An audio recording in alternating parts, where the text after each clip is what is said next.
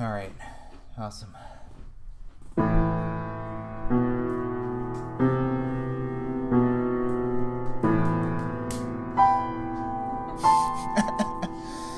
uh, after many technical difficulties, welcome to Quarantine Spook Show. I'm Kyle Carezzi.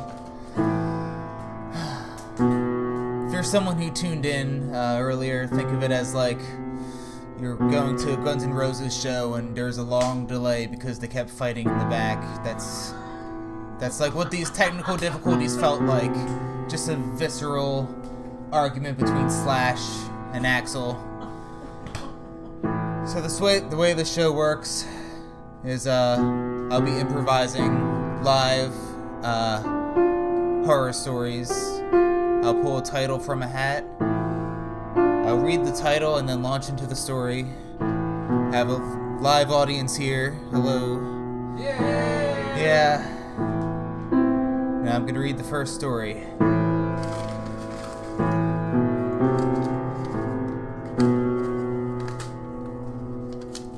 And this first story is called My Favorite Molar.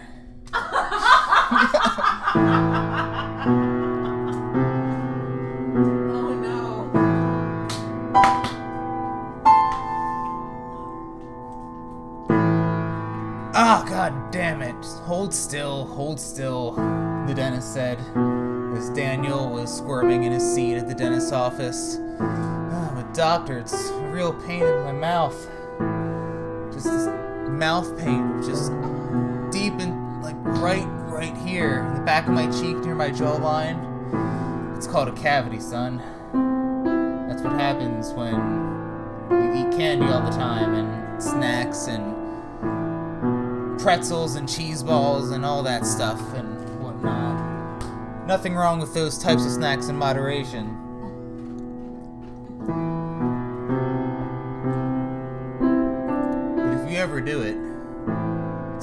Straight to the dentist. It'll be a pain- painful procedure to get those fillings.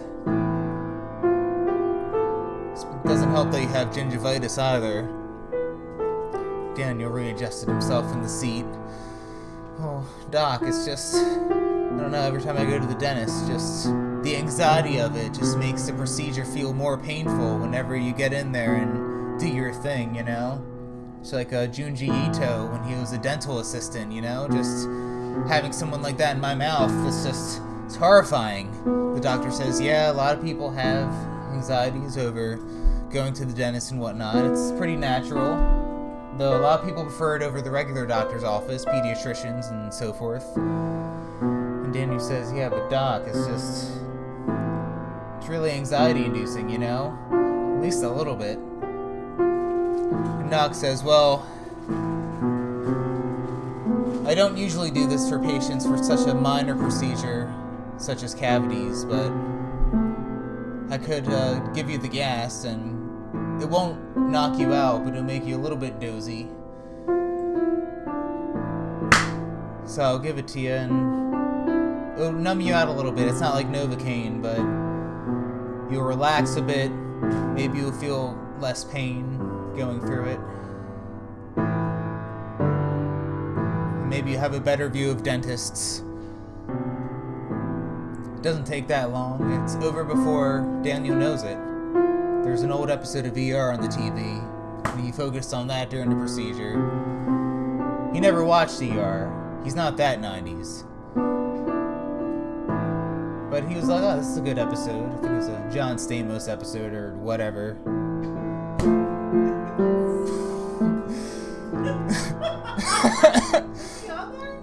I thought so. I didn't see it. But the it's episode Daniel saw, John Stamos on. He could have been a guest star if it wasn't a cast member.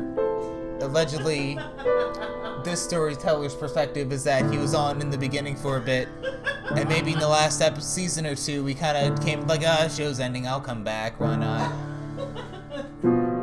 I don't know how he divided with his Full House time, but that's not important. That was a conversation Daniel overheard between the dental assistants about ER. You know, another thing to focus on while he was going through his procedure. So the procedure happened, it was over. It's like, oh, I felt like nothing at all, Daniel said. The doctor was like, yeah, you know, getting a filling for a cavity isn't that big of a deal, you know? Not for most people, unless they take good care of their teeth, or at least decent care. I mean, you haven't been the dentist in like five years, you know? I can see why I was so. Not everyone has clean teeth. Not everyone can afford it in this country. So if my teeth are gonna be clean, then by gum, I'm gonna celebrate it. He goes for a walk through the town that he grew up in. He passed by his old high school, which was like a 10 minute walk from the dentist's office. He's just like, yeah, I remember going there. Shit. Keeps walking and, uh, he extends the walk a little bit. Once he reaches his neighborhood, he's going for a walk a little bit longer, longer than usual, through some old houses. So his some some old haunts. Goes to the old ice cream shop. He doesn't get any ice cream because uh, the doctor said not to eat anything for like the next two hours or whatever. Daniel reluctantly agreed, though he didn't really agree with that philosophy about, you know, but that's what led him to the dentist's office in the first place. Anyway. So he goes for a stroll, enjoying himself. And across the street, he sees a by an old apartment building that's derelict, condemned, no longer occupied. At the entrance of the said uh, apartment building is a giant molar tooth. It was far away across the street, but it was about chest high, right about here. And Daniel stares at the molar, and the molar stares back. He has little arms, little legs, like a cartoon character. The nature of the tooth is very uh, corroded and vicious very a lot of yellowing. It's kind of like if you lose a tooth when you're a kid and you decide to save it, the way it yellows. And he was just like, well, I'm gonna go home. I don't know what this gas this doctor gave me, but I don't like that side effect. So he goes home, spends his day, waits several hours to eat, has a really good meal, makes himself a steak, really gets really excited and chewing it with his new clean teeth and his new filling. Really just like, oh yeah, this is how you're meant to eat steak. Just gnawing at it and all that. Granted, he did use a fork and knife, but he wanted to celebrate, you know, eating food that's hard to eat with your teeth. Maybe food that people with sensitive teeth couldn't eat as often as they'd like to. That's the kind of food he wanted to eat that night And by gum, that's the food he wanted to eat, and he did. So he ate the food and uh, went to sleep that night. He was just like dreaming about random shit, you know, some rainbows, uh, you know, his old high school again because he saw it, and he uh, it was in his head. It was just like he was like he was walking through class, you know, but he was like him from it was his it was his adult self but he was walking through the halls of high school and he's just like, oh, I'm gonna be so late to class, but he had no idea what his schedule was because it was non existent, which is how those dreams go. They're nightmares, really. Low key nightmares. He's just like, I'm gonna be so late. I didn't even study for the test, but there was no test. You know, because it was a dream. You know, you can't really prepare for something that just suddenly just starts happening instantaneously. Well, this storyteller know about that. So in the class, he's taking a test, uh, and you know it's a dream, so it's a lot of sentences that doesn't make sense, and he's just like kind of doing his abacadabra method for multiple choice questions. And then, like in the hall, he hears just like a thumping over and over again on the floors of the school. He's just like, what is that loud? dense clickings. heading towards him, unrelenting and not stopping or slowing down. Daniel backs away and starts running. The tooth is just following him over and over, and it's just he knows it's a dream, but he thinks this is just a ridiculous dream, you know. Usually there's some sort of like ghoul or monster I'm being followed by, but just like a big giant tooth that's half the size of my body. I mean, that's a bit ridiculous, and yet I'm terrified. But he keeps running, you know, unrelenting. And right when the tooth gets closer and closer, Daniel suddenly wakes up. And he jumps upright, you know. It's a very visceral nightmare for him. But his mouth feels, feels sore again.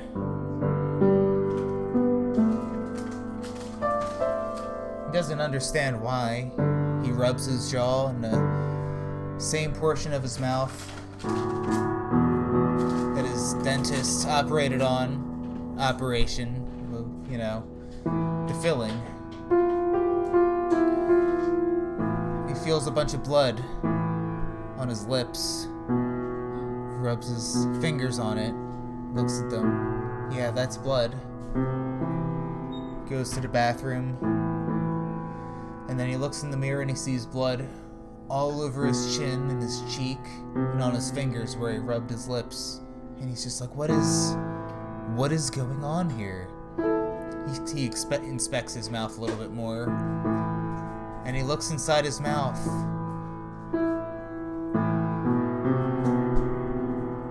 And his molar's gone. He's just like, no. That's weird.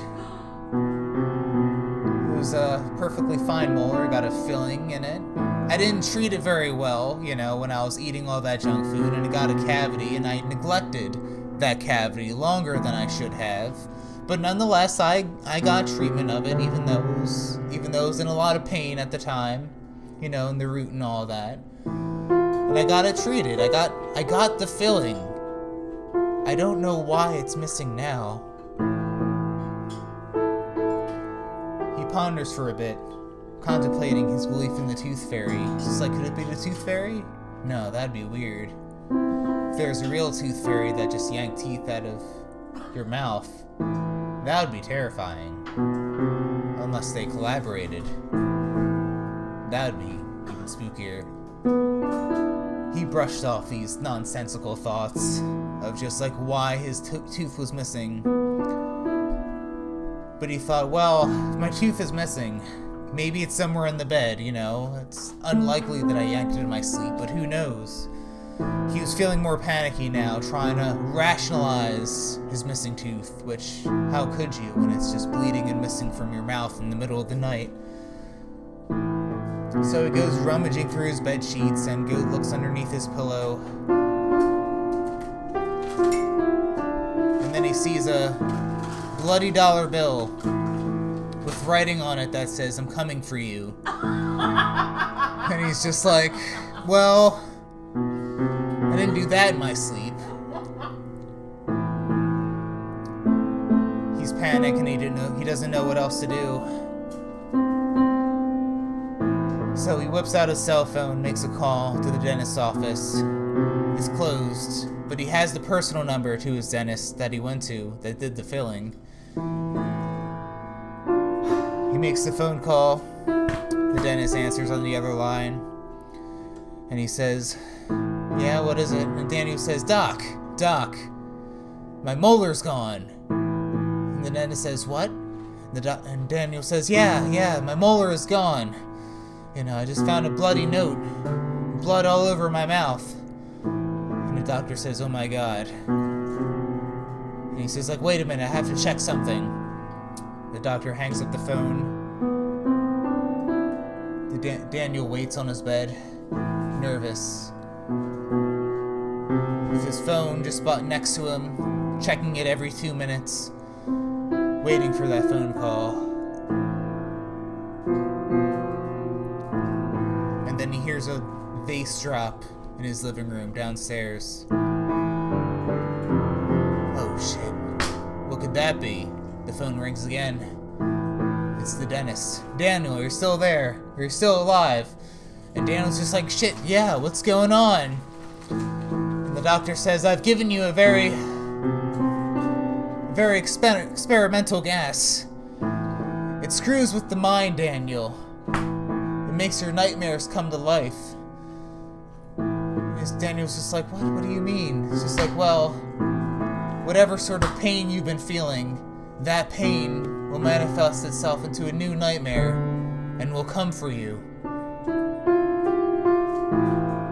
What kind of pain has you been feeling, Daniel? And Daniel's just like, well, the only pain I've been feeling is just like, you know, my tooth for several weeks.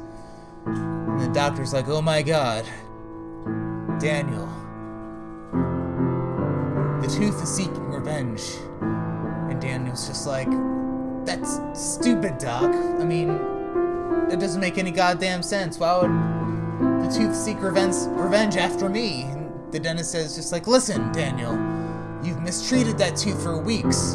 I'm a dentist. I know how people treat their teeth. Even if someone smiles at me, I know how they live. I know how they treat their teeth.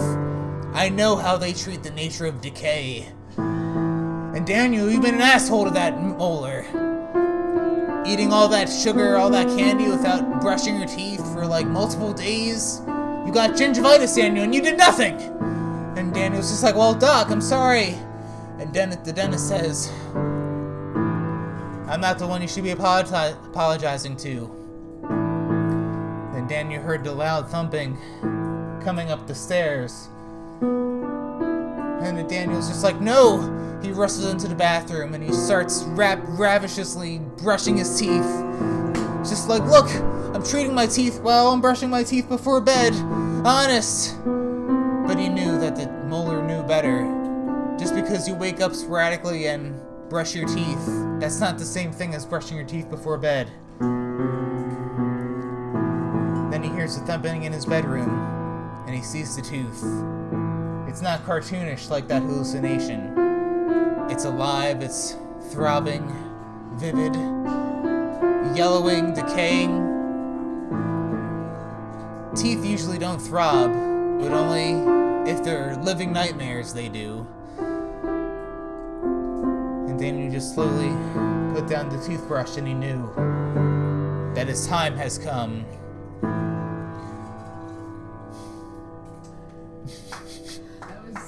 Really intense.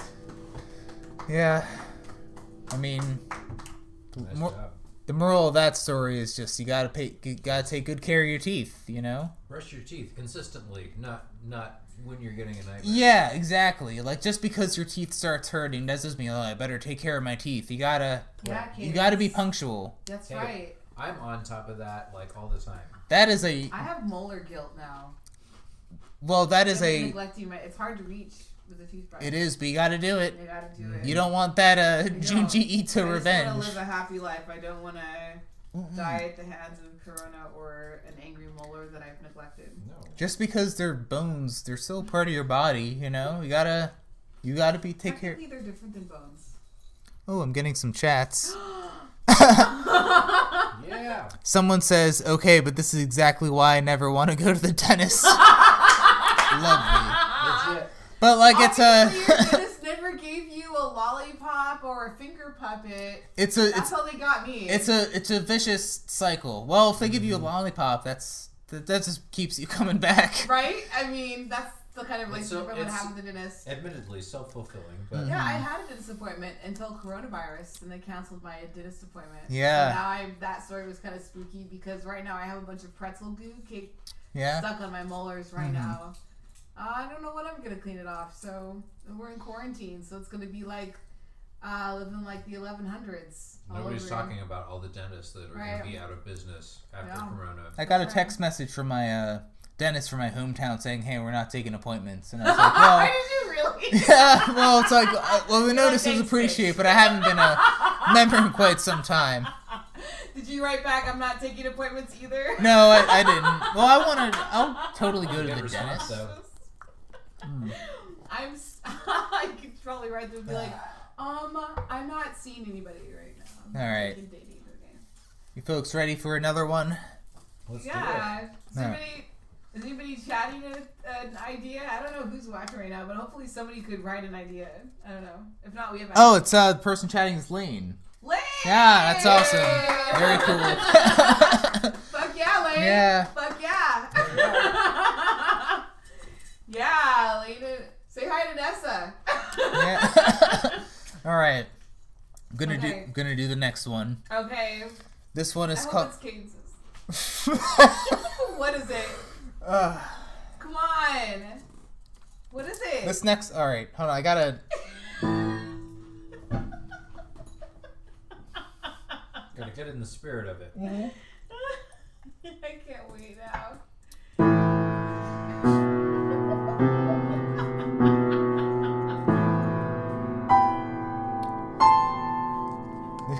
This, next story is called "My Favorite Cucumber." Oh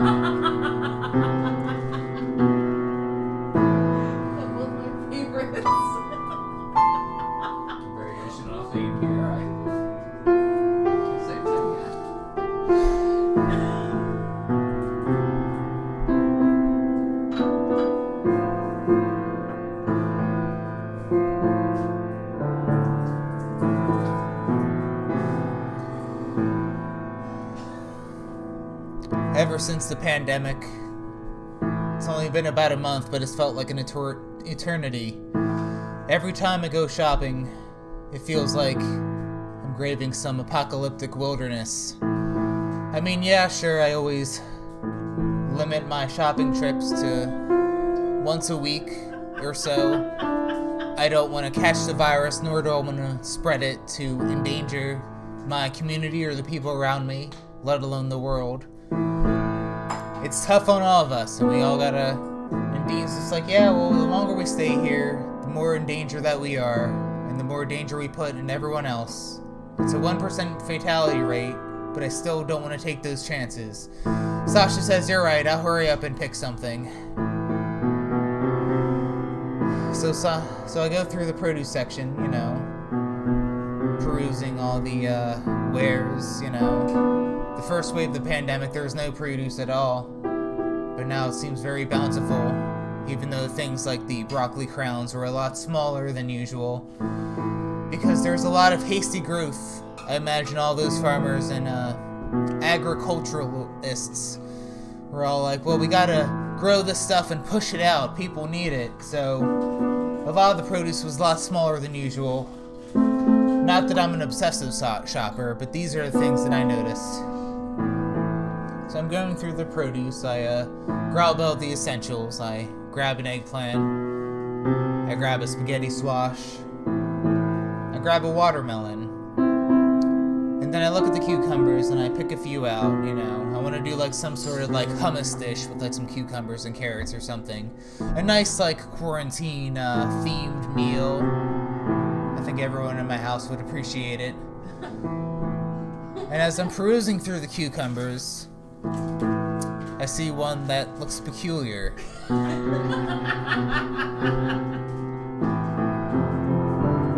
staring at it. And you know, no cucumber is perfect. I'm perusing all the. Everyone, every cucumber is special in their own way, you know. Unless it's like rotting or whatnot. I wouldn't pick out rotting fruit at a uh, grocery store, but if you go to that place, Fred Meyer, they sell rotting fruit for sure. Oh. Shop anywhere but there. That's just this storyteller's take.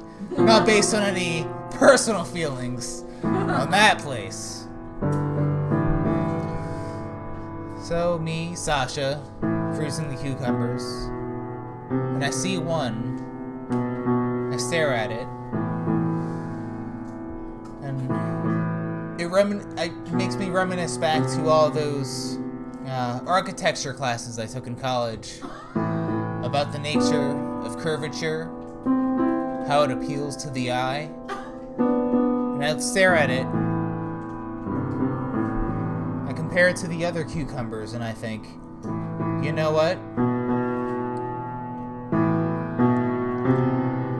This is my favorite cucumber. Daniel's like, oh, I mean, uh, Dean is like, yeah, cool, cool. I think it's a good one for sure. You definitely picked a cream and a crop on that one. And I was like, oh yes, this cucumber's gonna be awesome. Me and Dean dated for about a year. We had two other housemates, uh, Yellow and Blue. Their parents were super into the first generation of Pokemon games, so they named them after the protagonists of those Game Boy Color games, which are red, blue, and yellow, respectively. So they were named Yellow and Blue. It was me, Sasha, Dean, and Yellow and Blue all living together in this crazy quarantine times. Tough times on us all. So I spent the evening just screwing around on YouTube videos, seeing some ads be- being all like, oh, these are trying times. And I just thought, you sons of bitches don't know what trying times are. You just want to sell something, thinking you can relate to people, to consumers. That's what your deal is. Sasha, me, had a bit of whiskey, so as I thought these thoughts watching YouTube, any philosophical thoughts I had were a bit blurry, you know, just general rage of how corporations were reacting to the pandemic, how most people were being screwed over by it, and being concerned about the future, as anyone should be, and, ev- and as how a lot of people are. And then Dean knocks my door, I answer, and Dean says like, "Hey, we got dinner going and whatnot. You wanna you wanna make that hummus and whatnot?" And I'm all like, "Hell's yeah!" So I started, uh, you know, I cut some carrots, I cut some of the cucumbers I make. I started uh, stirring up the chickpea uh, mush to make the hummus. However you make hummus, that's how I made it. Boy howdy. and then I got to my favorite cucumber that I picked up at the store. And I thought, you know what? Not this time.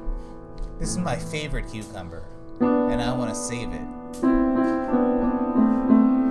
So I make the hummus with the cucumbers and the carrots. Uh, you know, and Dean makes his meal, some steak. And Yellow and Blue also partake, and we all just have a wonderful quarantine feast. I felt very fortunate living with the people that I did during this quarantine. We knew how to have a good time. We all knew how to make good food. It's important to appreciate the little things. And Dean turns to me and says, Oh, I'm surprised you didn't uh, use your favorite cucumber for this hummus. And I said, Yeah, I, I didn't, but I'm saving it. And Dean's just like, Alright, well, when you make it, I'm going to be very excited when you do.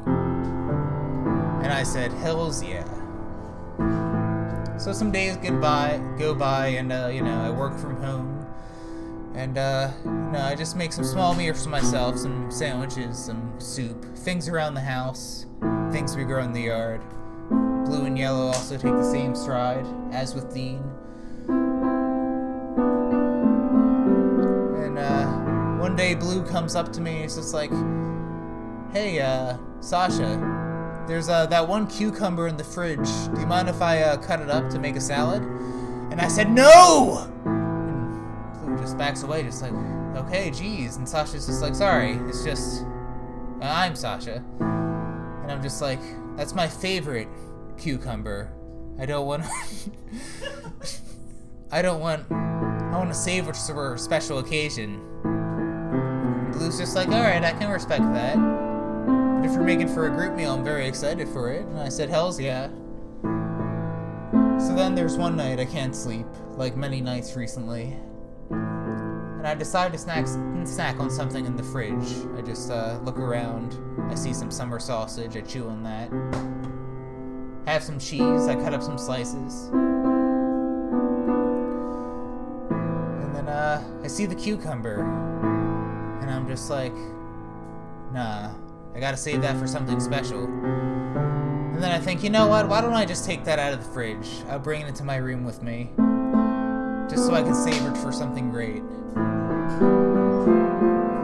So I eat the summer sausage and the cheese, and I bring the cucumber to my room, leave it on my nightstand. And then I'm uh days more days go by, we go through another shopping trip. I get some more spaghetti squash and uh, melons, eggplant, and I get some cucumber. And then Dean's all like, Did you even eat that uh your favorite cucumber that I got last week? All the misfortune that the pandemic can throw at us, both by the virus and economically. And then one day, one night, Dean spends the night in my room. We make glorious love and all that jazz. And then he says, Hey, what's that smell? And I say, Oh, that's just my cucumber. And Dean's just like, uh, looks kind of moldy. It's gone bad for quite a bit. Don't you think you want to throw it away or something? And I say, Haha, no, Dean. That's my favorite cucumber. And Dean's just like, okay, if you say so.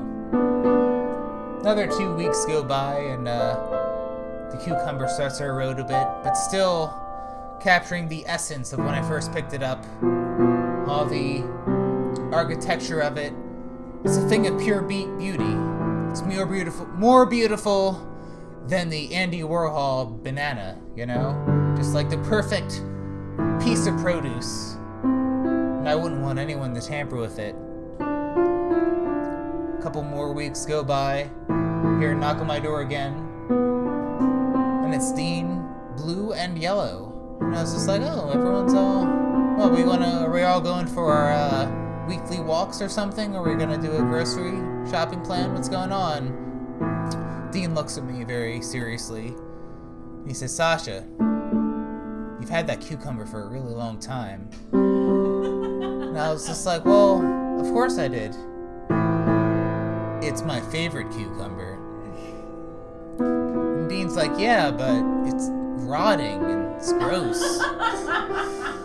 and I'm just like, oh, but but I, I think it's, I think it's great though. Look, you can come meet him if you want. And Yellow says, meet him? Oh yeah. Well, his name's Frank. Actually, we started to get to know each other a little bit. You know, as the month months went by and all that. Look. And then Sasha presented her favorite cucumber to Dean Yellow and Blue. And the cucumber had a face painted on it, and a little wig, and some clothes. It was an invented character. And Sasha's just been uh, like, uh, me and Frank talk about the quarantine quite a bit. We give it a couple weeks tops, you know. We talk about television. We talk about Better Call Saul. And all that stuff. And Dean's just gives me a cold look. And he says, Sasha, we're gonna throw away that cucumber. And I say, What? You're obsessing over it. You've based your whole life over it. And Sasha's just like, no, that's no, it's me and Frank. We go way back. We've, you know, it's just like I've been waiting my whole life to meet Frank. You know, Frank is my favorite cucumber. And Dean's just like, all right, blue, yellow, just hold her down. I got, I got to do it. Blue and yellow grab me by the arms and it's like, Dean, what are you doing? Dean grabs the cucumbers. It's like I'm throwing Frank, the cucumber, away. It's Moden, you're obsessed with it. I know we're all hitting hard times, but it's getting a bit weird now, you know? And it's just like, just, and I'm just like, no! You don't understand. Frank has a life. Frank has children. Frank has been alive for a hundred years. You don't understand. You don't know what Frank has seen. He's lived through the Spanish flu. He can help us through all these trying times. And just Dean's just like, ah, I gotta, I'm tossing this. And I say, no. I wrangle myself from blue and yellow and I grab Frank and we both flee together. We leave the house. We run down the street, not looking back. I run for about two hours. I'm an experienced jogger. I can have that endurance. And then suddenly me and Frank are by a park and we're sitting on a swing together and I'm speaking to Frank. And I'm just like, Frank, Dean Blue and Yellow are wrong about you. I know who you really are. And Frank remains silent, like he always does, you know. He's not much of a talker, but I know he has a soul underneath that uh, rotting cucumber skin. And Sasha's me is just like, yeah, that's right, Frank. We don't need them. We just need each other. So I, I kiss Frank, and we make out. Before the show started, so Sure, sure. I was like, wow, I'm super original, or just processing work stuff where I listen to my favorite murder all night. Yeah. Well, there's my yeah my favorite molar, and my favorite cucumber. But just like with all the context you can bring to cucumbers like- and having it be your favorite, it's like there was a there was a depth there I, for I fucking sure. checked out for a minute because all of a sudden I felt like somebody, this narrator was talking to the cucumber skin person, and I was like, what Mhm. happened? I thought there was just a regular cucumber that somebody didn't want to throw away. It was it was a growing Now it obsession. is in character. Obviously. hmm I was like, what happened to the cucumber? the cucumber's name is Frank. Yeah, and uh, Sasha and Frank left into the sunset together. they were in love. Frank was rotting, but Sasha didn't care. Oh my god. That's why all of a sudden I was like, Yeah. this story took a turn. It got weird really quick. Yeah. I mean, you can't expect you can't just As things do. you can't expect a story called "My Favorite Cucumber" and then have it not be weird. That's right. I guess not. No. It can't be all vanilla because then it would be my favorite It vanilla. can't be all Mhm. vanilla. Why not? Well- not that I'm arguing for a vanilla cucumber story, because that's Because, because then it would be my favorite vanilla bean. this is Mhm. getting out of hand. Which I mean, that would be- it's- that would be a totally different story. talking about this. Well, when I when I read the title, uh, "My Favorite Cucumber," I was just like, "Let's see how weird this gets." There's no road for it not being weird. I like produce, so it's a good story. yeah, Yeah. produce. That's a good produce story. All right, I'm gonna I'm gonna get another serving of juice. and I'm gonna read maybe one. juice, and you I've one just a serving of juice because this is YouTube and I wouldn't uh, reveal based on their content management things. I think you can say you're drinking. I I'm not. No, I'm drinking. Whatever. First first stream.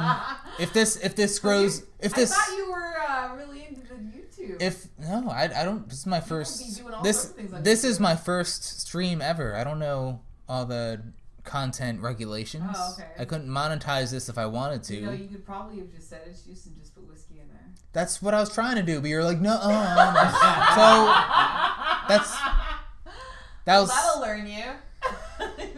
It's juice from the whiskey fruit. so we're taking a juice intermission. like two minutes you know All right, two minute. Juice two intermission. minute juice Maybe- intermission Okay. getting a lot of positive emojis Oh, you got some positive emojis on Yeah. there? Was it about the cucumber? I, I would assume so i think that's when they cued in I'm never gonna look at cucumbers the same way again. yeah so i ruined strawberries You ruined And you're cucumbers. ruining my diet with your scary stories about produce. it's my fault because I gave you those suggestions. Yeah, that that's- all you. If you want to find the inner fear, No, is- I had it coming. I think they're great. All right. All right. Let's get a cadence title in there. Yeah. Oh, I'm yeah, that's- curious to see yeah. title. I would like to see a cadence title. You'll know because you'll be able to read the title better. yeah, that's probably true. All right, I'm gonna get started again. Okay.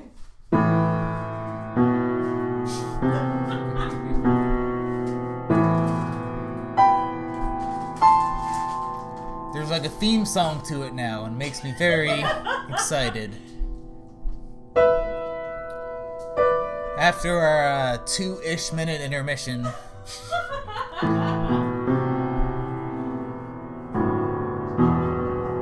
it's, it's time for another story. So, I'm gonna pull it from the hat.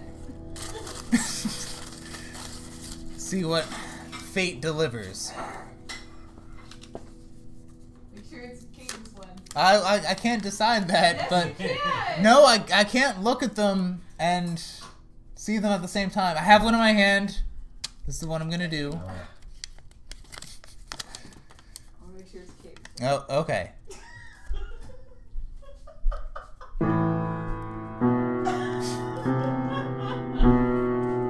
This next story is called Tragedy on 64th Street.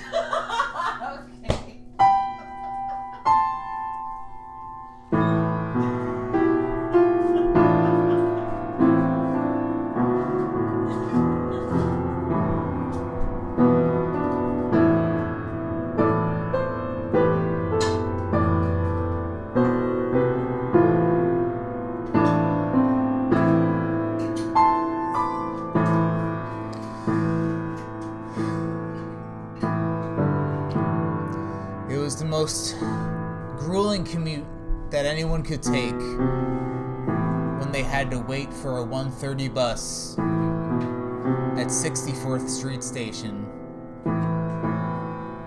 I didn't go to I didn't go into the city very often, but I, when I did,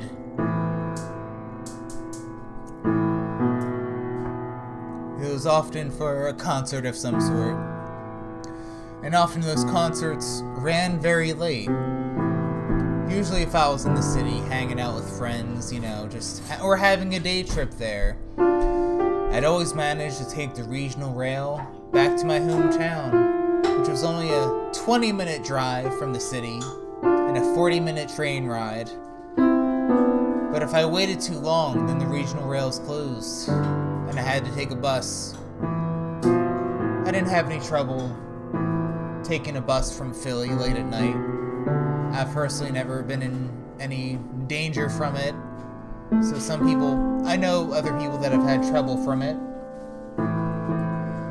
But I've always, you know, I've always been lucky and I never sensed a very striking fear from it. I always think it, thought of it as usual, just like uh, another commute.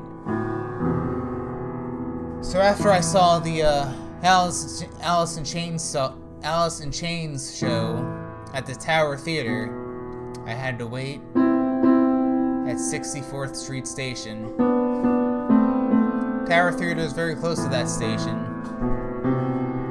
And the next bus didn't come until 1:30. And it was 12:50 right now. And the show ended at 11:30.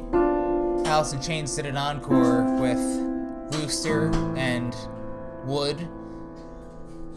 But Layne Staley wasn't the singer of the band anymore, and it wasn't quite the same. But the newer singer sounded similar enough for me to enjoy the show, and plus uh, Jerry Cantrell, that guy, I respect him as a musician. It was nice to see him perform. There was one moment when he was uh, between songs, he had a joint lit, and he said, "I don't smoke no fucking weed," and he just took a hit and lit up in front of everyone. And I thought, wow, so edgy. It was really inspiring at the time. This was back when I was 16. That was 10 years ago. And I'll never forget that night. Not because of the really cool Alice in Chains show that I saw, every where the sam- sample size of the audience was regular guy, regular guy, regular guy, regular guy, grunge guy. Where the grunge guy was one in every four audience members. And I was just like, yeah, it was a great show. But what happened after was what has it stick in my memory until today. So at 64th Street Station, I waited for the next bus. I had 40 minutes to kill. I didn't know what to do. a lot of the station shops were closed. Uh, you know, a lot of uh, quick pick me up kind of things. Uh, maybe some mall esque shops. I've never been there during the daytime, so I was never in that area of Philly during the daytime. It was only when I had to wait at 64th Street Station for the next bus, next bus to my town.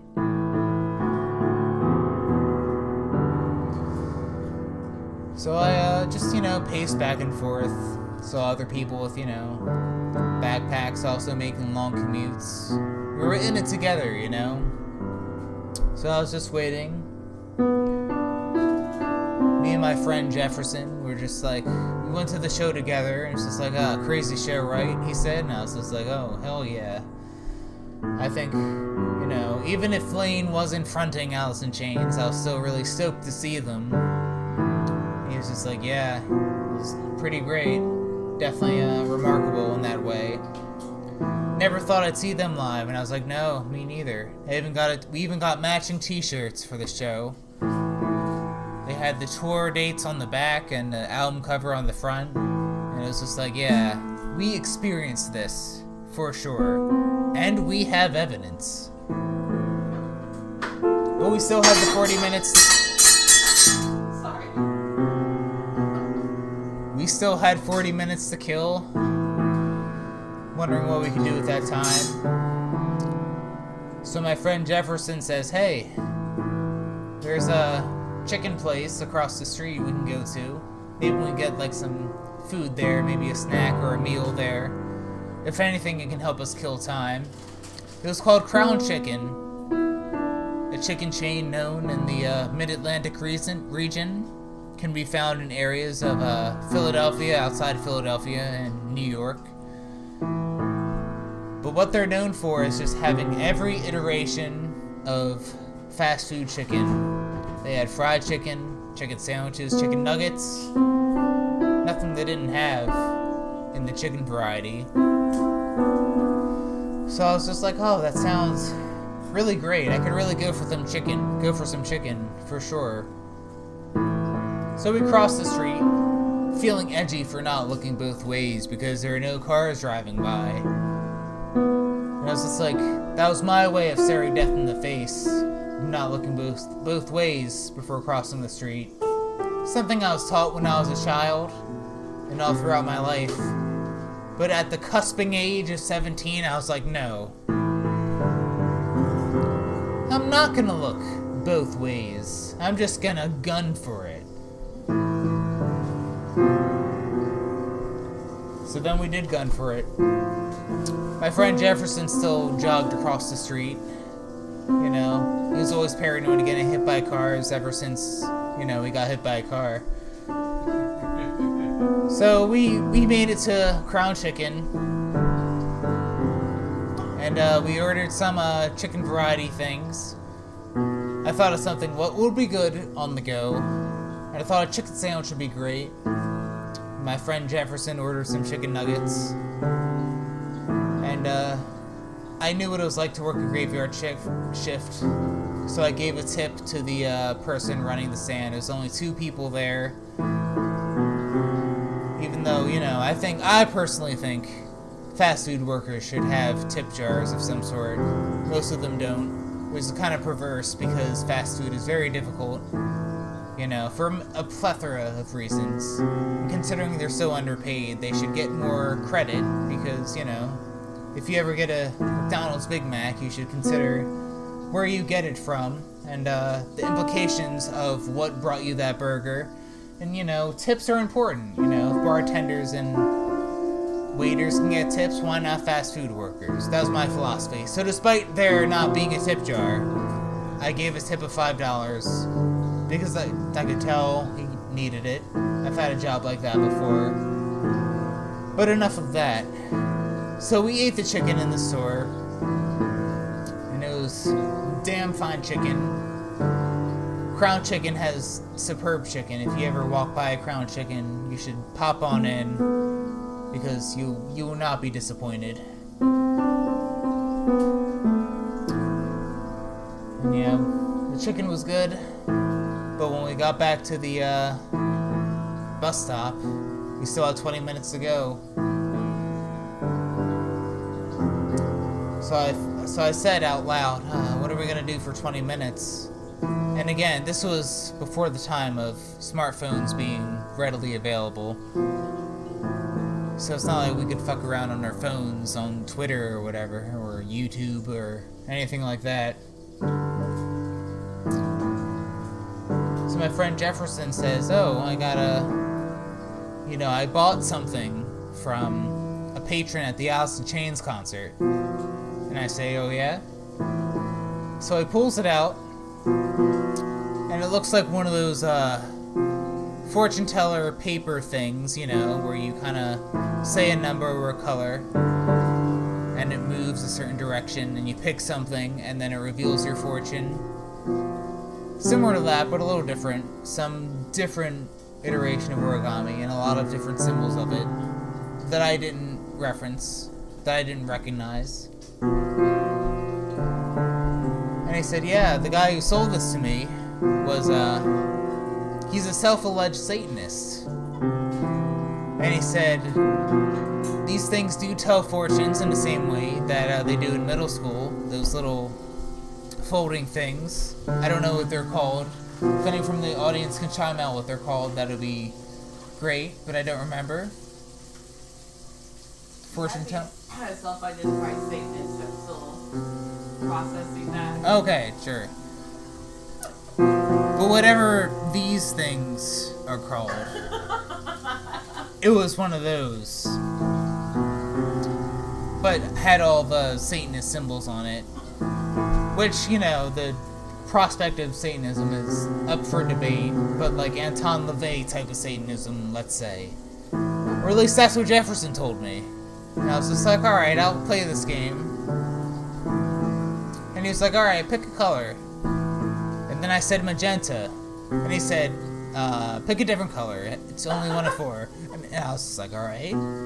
Not a great start, you know. If it's a fortune teller, it should be any color, you know. But let's say orange. And he's like, ah, there's an orange one. So he moves it a couple of times. And then uh, he says, pick a number. And I say, uh, 16. And he says, you gotta pick one, three, four. And I was like, you should have said that beforehand. He's like, sorry, I'm, I just bought this. I don't know the mechanisms of it yet. And I was like, fine, okay. Four. So he goes, one, two, three, four. And then he unfolds it. And he tells me my fortune.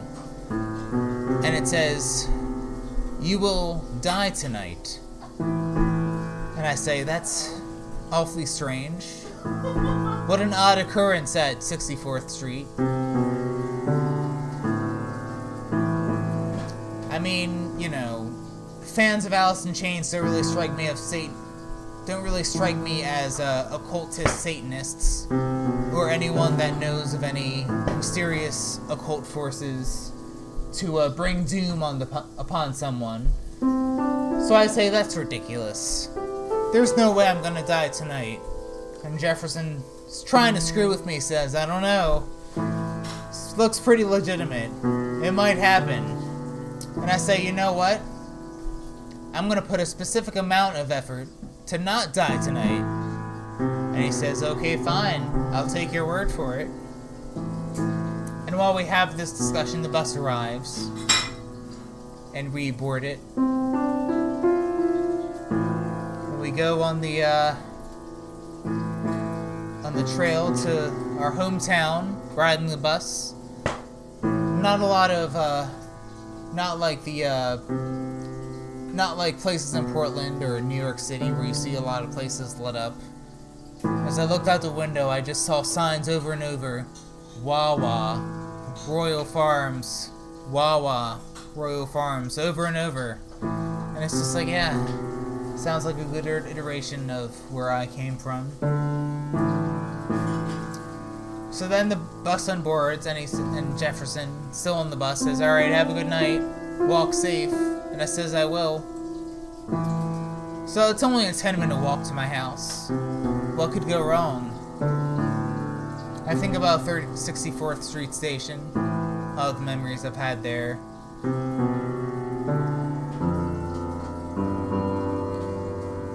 So I walk down the street. I walk by a. I walk by a model replica of the Liberty Bell. Not thinking much of it. Not really thinking that the Liberty Bell uh, had much significance historically. I mean, I think it's neat that it's an old bell, but not quite my cup of tea. So I just keep walking, and then I feel darkness walk beside me.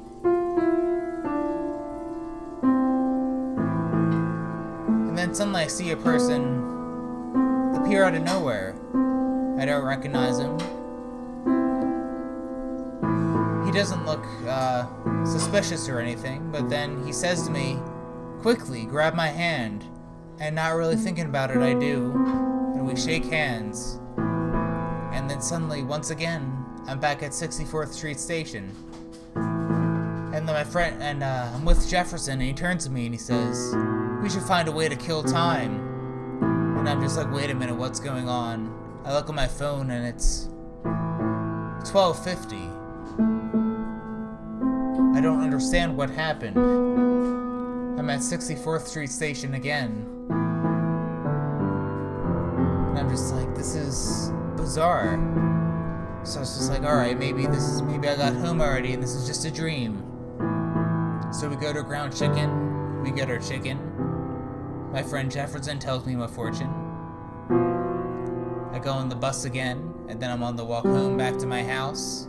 And then halfway through the walk, I'm back at 64th Street Station. And I'm just like, no, this is impossible. The same iteration happens again. We go to Crown Chicken, he tells me my fortune. The bus arrives, but as soon as I get on the bus, I'm back at 64th Street Station at 1250. I think, no, this is impossible. And then I grab Jefferson. Jefferson, have you seen the movie Groundhog Day? And he's like, no. And I'm just like, shit. Okay. Well, I'm trapped in a time loop at 64th Street Station. As much as I romanticize taking that commute from 64th Street Station to my hometown, I'm trapped in this time loop and it's awful. And Jefferson's like, ah. That's pretty awful.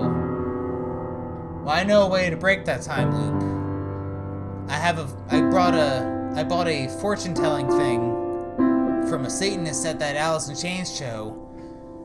Maybe that can help you. Just like, God damn it, fine. I'll do that fortune again. If I can break out of this time loop in any way that I can, I'll, I will do that. So he uh, tells me my fortune, and it says 64th Street Station is forever. And I was just like, no, I gotta sit and think about this. So I go to a nearby bench and sit and think.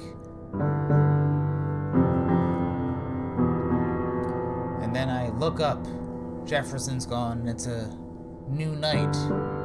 When we saw Alice at Chains, it was summer, but now it was winter, much colder, and a different crowd waiting for buses. And I was just like, wait, wait, wait, what's going on? So I try to leave the station, and I walk four blocks. Suddenly, I'm back at that bench. And I'm just like, no. At 64th Street Station again. And eventually, I go to someone manning 64th Street Station, one of the train operators that moderates the uh, schedule. And I say, hey, I'm perpetually trapped here in a time loop. Can you help me? And he's just like, uh, just, I don't know, just go sit down somewhere, I guess. Welcome to the club. And I'm just like, the club? Is everyone trapped at 64th Street Station? And he says, well, not everyone, but like, if you're, if you somehow get caught in a time loop here, then you're stuck here for eternity. And I'm just like, no, that's impossible. So what feels like an eternity, I keep sprinting past 64th Street Station, three or four blocks. But whenever I get that far, I'm always back here somewhere at 64th Street Station.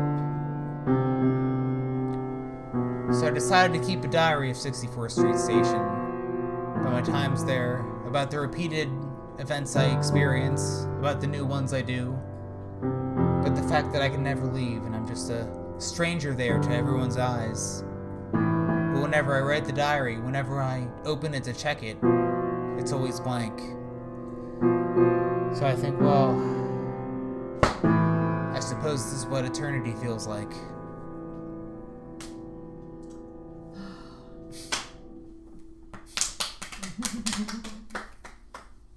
was wonderful. Mm-hmm. Thinking about the cucumber. Yep. Me too. Mm-hmm. Yeah. All right. I'm getting uh getting a little bit tired here. Oh no. I know. Maybe one more story. Uh, Okay. I think I can do. All right. How's how's the burger? That's delicious. Um, sorry for all the noise. I don't know what happened. Yeah. It just got really loud in the kitchen. I tried to think of uh incorporating into the show somehow. well, like the way I guess the uh Just call me. I'll be like my drunken high partners in the background. Well, no, I was, I was thinking, uh, I guess like the one night, I guess, uh, when we were doing this, when it wasn't being streamed, you dropped your phone. I was just like, ah, and I picked a non non phone day today. You know, just now my, your character started making fun of me. yeah, that's, My but that's something you want from like a live show, Yeah, you know. mhm. But I couldn't think of anything. I just could, I could just Right, like put a hot stare. poker and all of my insecurities. That's what being a comedian is for. I think that's part of it for sure.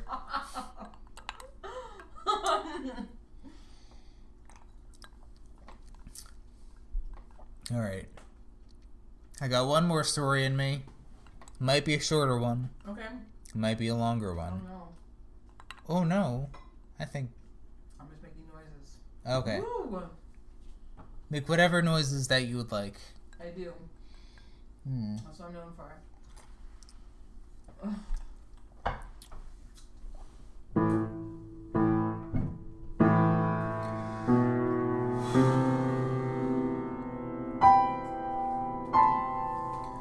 All right, this is the final story of the evening. Okay. I have drank quite a bit of juice. Needless to say, it is affected. Love your juice. It has affected my piano playing. I think it means that you shouldn't It's- play too much. You should just play a little. You know, you don't need Yeah, to be a hero about it. I mean, I'm not doing like Mozart here, you know, but I'm I swear there was a nocturne you played last time. Are you sure? really no. No. It was I, I swear to you, all the piano that I've been playing has just been an ambient Mary Oh, Had a Little oh, we Lamb. know. We can tell. I know you can tell. You both studied opera. You know, I.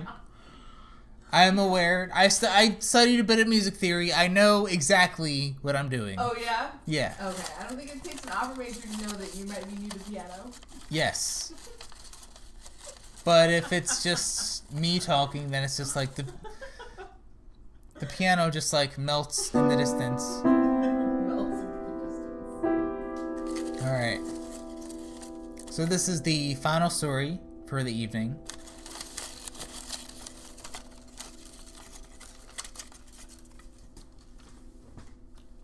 And this story is called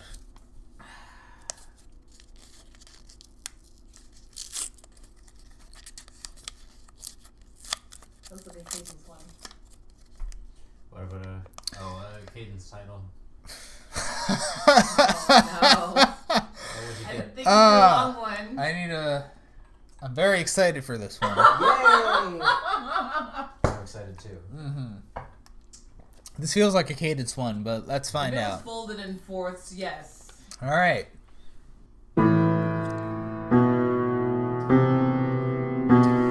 This next story is called Time Travel for Dummies. Is there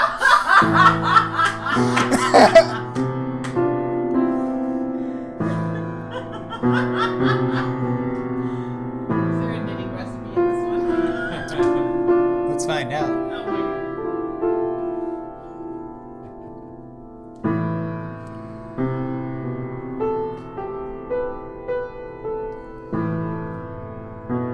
Now, the most difficult thing about time travel is connecting your quantum carburetor to the auxiliary wires and to the flux capacitor.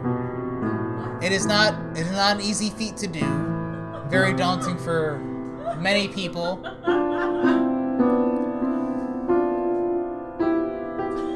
But if you find the red and white plug, you plug in the red one first and you test it out. That's how you test the power of the time travel machine. And then you test out the white one. And that's how you gauge which years you can go through. And then Jennifer shouts, Stop reading Time Travel for Dummy Dummies. I am sick of it.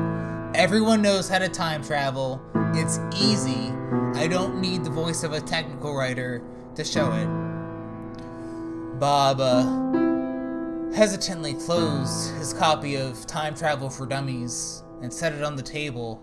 Really upset that his partner didn't appreciate it. He's like, well, not everyone knows how to time travel. I think I appreciate the language of communicating tri- time travel in such a convenient way.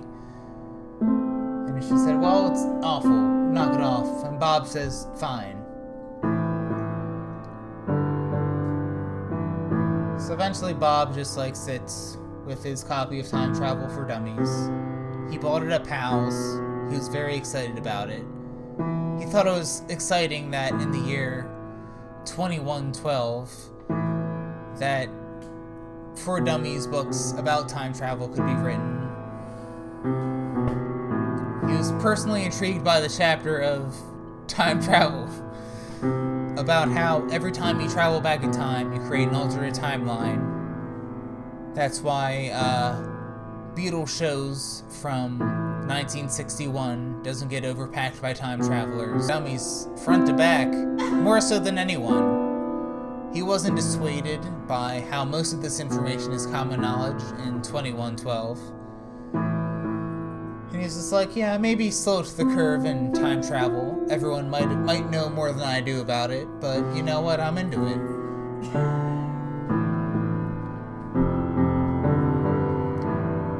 He really focused on the chapter about uh, how to build your own time travel machine.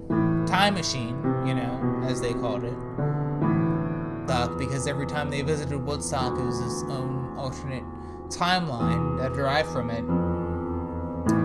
And he thought, you know what? With my time machine, I want to do something really cool. And he says, you know what? I'm gonna go visit the author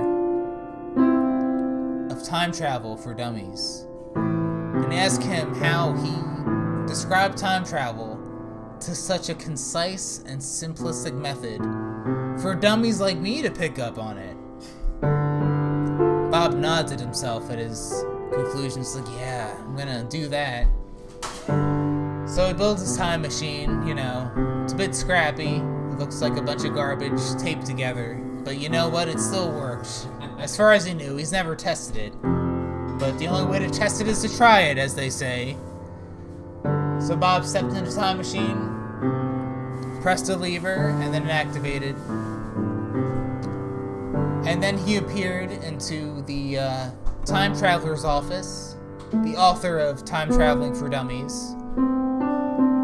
The way he descri- described time travel was you can only travel as far back as time as when someone built a machine. For example, if someone builds a, builds a machine in 2050, you can only far you can only appear in that machine that far back. So Bob appears in that machine, and the author of uh, Time Travel for Dummies, named Steve, says, "Oh, Bob, oh, oh uh, who are you? What are you doing here?" And Bob was just like, "Wait, you you know my name?" And then Steve was like, "Alright, you caught me." There have been several Bobs that appeared here, all asking me about time travel, and I just told and I got so bombarded by all the Bobs that visited, and I just said, "Alright, just read. I'm just gonna write a book called Time Travel for Dummies, and then all the Bobs of the feature can read it, and they can stop bugging me." But apparently, I see that copy of Time Travel for Dummies underneath your arm. You, of all the Bobs, of all the alternate universes, you're the one that apparently didn't get the message. Bob got really upset. He's just like, no. Is it possible that I'm the stupidest Bob in all the multiverse? and Steve is just like, well, according to my theory in chapter 3, you are. And Bob just says, oh, fuck. Well, Steve, what am I gonna do? If I'm the stupidest Bob, then what else can I live for in this wretched multiverse?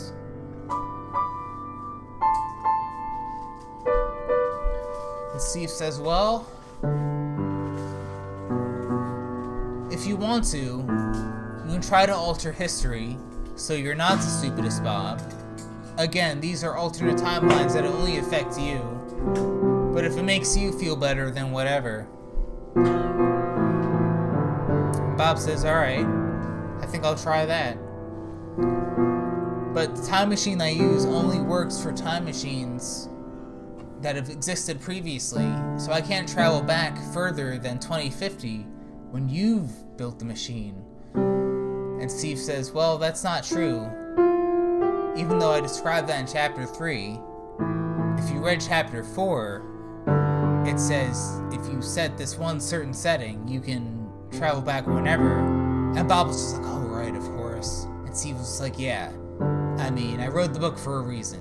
Like, fucking read it. For love of Christ. We don't want a bunch of people just like fucking around different timelines. It's like, let's aim for some, a little bit of precision at least. And Bob's just like, yeah, sure. And Bob sat back in the time machine, thinking about all those movies about time machines, including The Time Machine by H.G. Wells, the older one and the newer one, and how they were both metaphors for classism, and he was just like, I just want to fuck around with time, you know? He was contemplating how he was listening to Chuck Berry and all, all that other shit. Even though he was in San Francisco, a lot of people were from New Jersey for some reason. I guess they needed a place to belong, you know. But anyway, he traversed through uh, North Beach, trying to find answers, like all these other beatniks. And across the street, he sees none other than uh, Allen Ginsberg. And then he screams out, Ginsberg, Ginsberg! And he's just like, oh, yeah, that's me. Now keep in mind, this was a version of Allen Ginsberg, the acclaimed poet, before he wrote Howl. So Ginsburg has no idea why some stranger would approach him on the street, let alone talking about time travel. It's Ginsburg. Gins, Gin, it's either Ginsburg or Ginsburg. Bob said it's Ginsberg. Here it's Ginsburg. Like Yagin.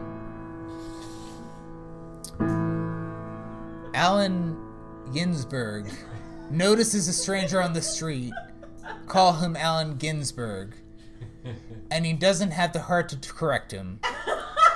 So he just hears out the stranger to see what he wants.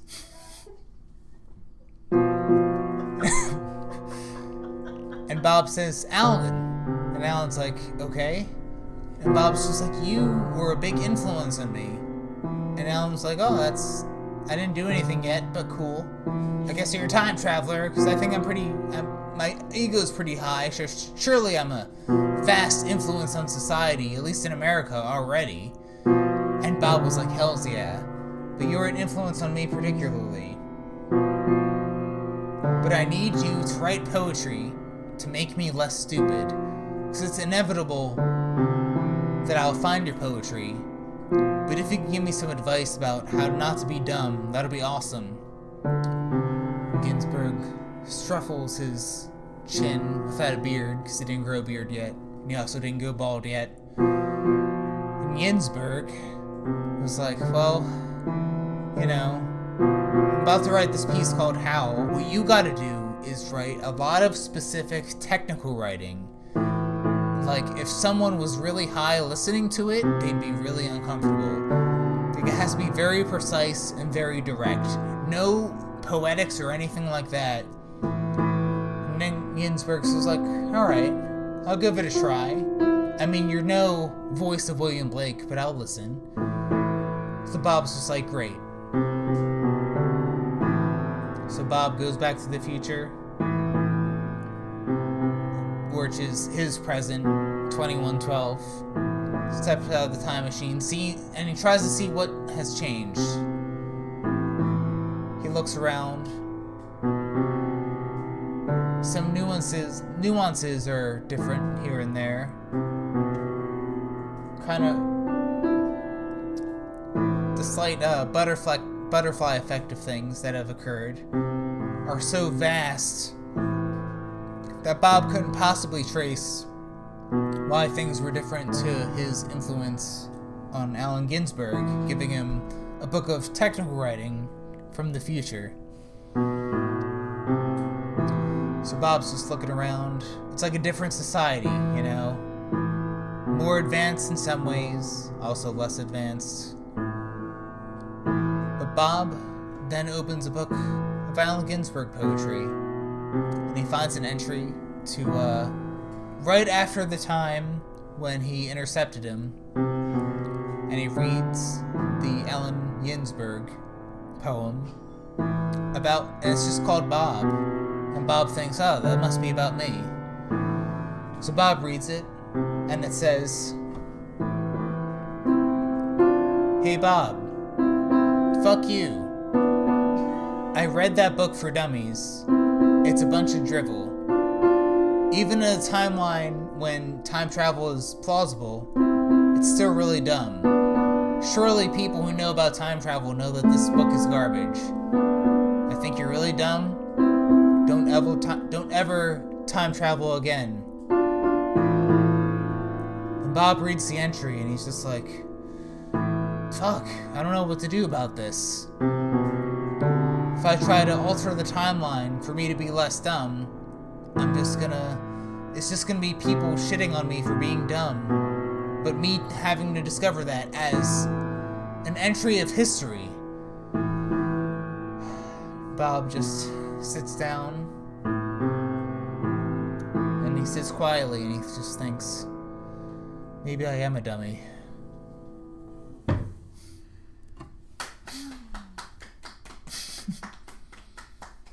Very nice. Still thinking about the cucumber. Yeah.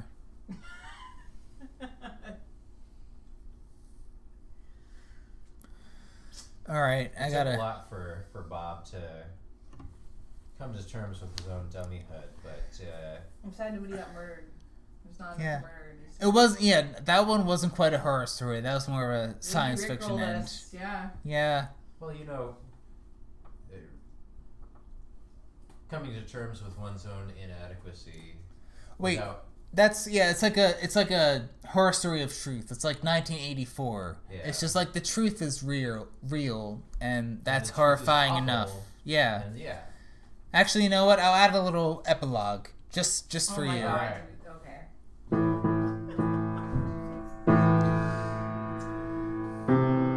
Bob accepted that he was a dummy because he picked up a book called Time Travel for Dummies. He traveled back in the past, tried to convince Allen Ginsberg to educate his younger self to not be a dummy. Ginsberg did not abide and just perpetuated his dummyhood and tried to make him feel bad about it. That made Bob feel worse. So he sat quietly. And suddenly a stranger approaches him. And he says, Hey, is your name Bob?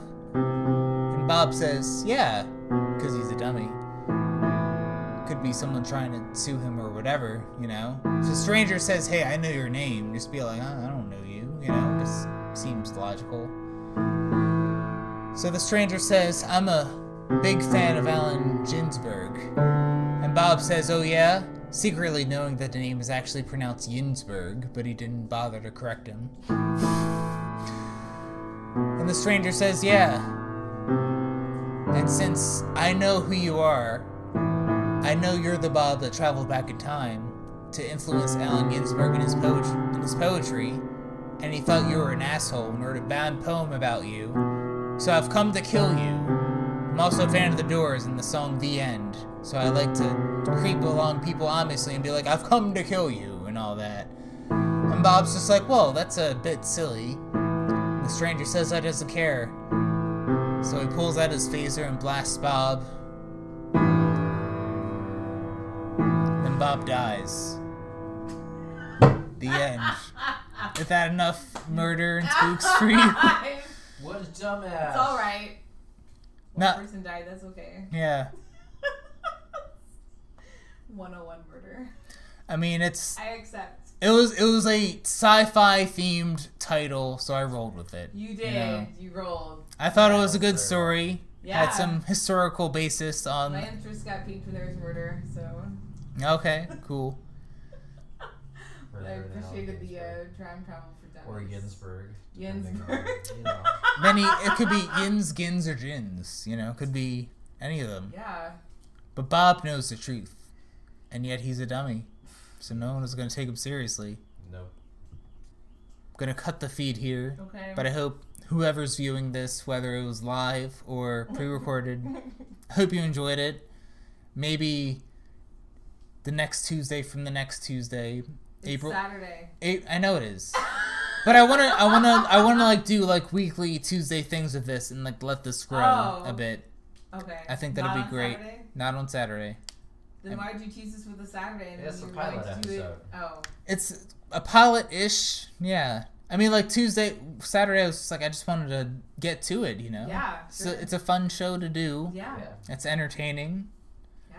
But uh, Piano playing has come miles in two times.